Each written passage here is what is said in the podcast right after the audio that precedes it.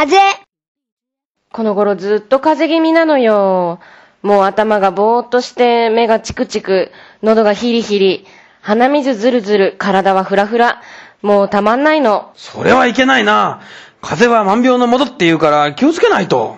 そういえば高木さん、医学部でしたよね。その道の専門じゃないですか少し見てくれませんか？内科は専門じゃない。まだ学生だし。うーん、でも、貧乏学生のよしみで、話ぐらいなら見てあげるけど、あ、でも医師免許がないから処方箋も書けないんで薬も出せないよ。それでもいいから、ちょっと見てくださいよ。じゃあ、あーんして。あーん。うわ大変だど、どうしたの？喉チンコがあるもう、冗談言わないでくださいよ。びっくりするじゃないですか。ああ、ごめんごめん。でも、扁桃腺が張り上がってるんだよ。うーん、確かにこれは風邪だな。だけど、ところどころに海が見えてるから、もう風邪じゃなくて扁桃腺炎になってるよ。早く病院行った方がいいよ。そんなにひどいんですか？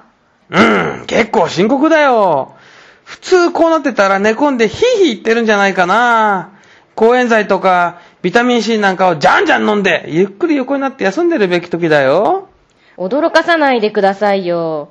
期末試験控えててゆっくり休んでもいられないんですから。加藤さんはガリ弁だからね。ひょっとしてここんとこずっと徹夜してるんじゃない？だから風邪ひくんだよ。心なしか法がやつれてるよ。やつれなんてとんでもない。風邪気味だからこれでちょっとは痩せられるかもなんて期待したんだけど、体重は全然変わらないんですよ。でも、まあ鼻が詰まって味がわからないから、食べても食べてもなんだか満足しないんですよね。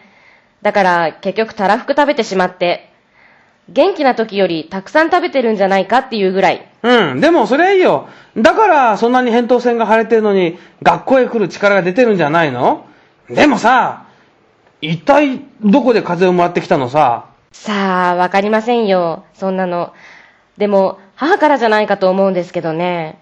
そういえば、うちの母ひどいんですよ。調子が悪くて、母に、お母さんから風邪をもらっちゃったみたいって言ったら、お母さんもお父さんから押し付けられたのよ。あなた返しといてって。こっちは調子が悪いっていうのに、なんかつっけんどんにあしらわれちゃったんですよね。あんまりでしょ？ははははじゃあ、誰かにもらってもらえば、加藤さんの風邪は治るってわけだね。まさか。いやいや、あながち冗談じゃないかもよ。これは、本当の話なんだけど、この前妹に電話したら、プリプリしててさ、母から電話越しに風邪移されたって言うんだよ。おかげでお母さんの風邪がキュって治って、こっちは、ひどい目に遭ってるわって怒ってんだ。バーカも休み休みええよって電話を切ったんだけど、そしたら、その直後から喉が痛くなってね、寒気までしてくるじゃない？妹のやつ、風邪をひいた上に馬鹿にされたから、お兄ちゃんにも移してやるって言ってたんだけどね。風邪のウイルスが電話越しで移るなんてありえないじゃない？でも、一瞬錯覚しちゃったよ。あはは はとても医学生のセリフとは思えませんね。でも、じゃあ高木さんも風邪ひいてるんですか？大当たりもう山は越えたけどね。あらら。でも高木さんのはまさに医者の舞踊場、荒野の白馬釜ですよね。そんな釣れないことを言うなよ。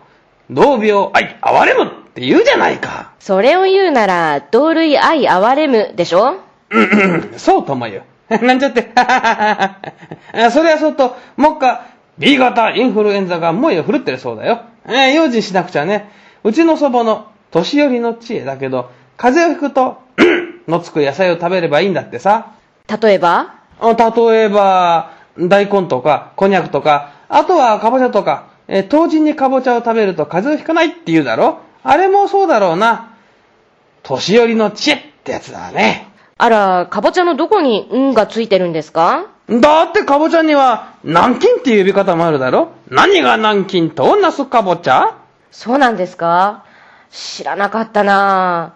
ぁでもかぼちゃって中国の南京じゃなくてカンボジアから来たとしたもので、そもそもカンボジアがなまってついた名称でしょ？それだったら運はカンボジアの運じゃないの？そうだっけ？